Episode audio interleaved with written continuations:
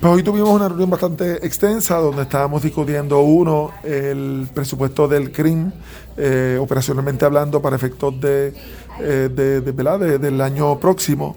Eh, tenemos varios proyectos especiales, entre ellos ir mejorando la planta física que, que requiere que se mejore anualmente. Entre ellos está la planta eléctrica. Este, también discutimos contratos importantes de tecnología que se eh, se está renovando para el próximo año, etcétera. Este, adicional a eso, discutimos también el estudio del doctor Torres, Jaime Torres, con relación a precio eh, mercado versus precios de valoración unitario.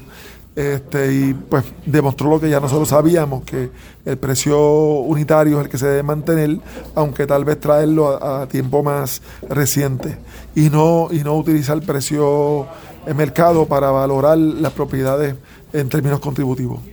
Pues eso, eso, ese proyecto a nivel de la legislatura lo aprobó la Cámara, pasó al Senado, en el Senado está detenido, nosotros vamos a estar haciendo una ponencia ya utilizando el estudio que se nos presentó hoy. Eh, nosotros esperamos que ese proyecto no se apruebe de la manera como está, porque no, no le perjudica, no, no le ayuda a los municipios definitivamente. Al contrario, perjudica a los municipios.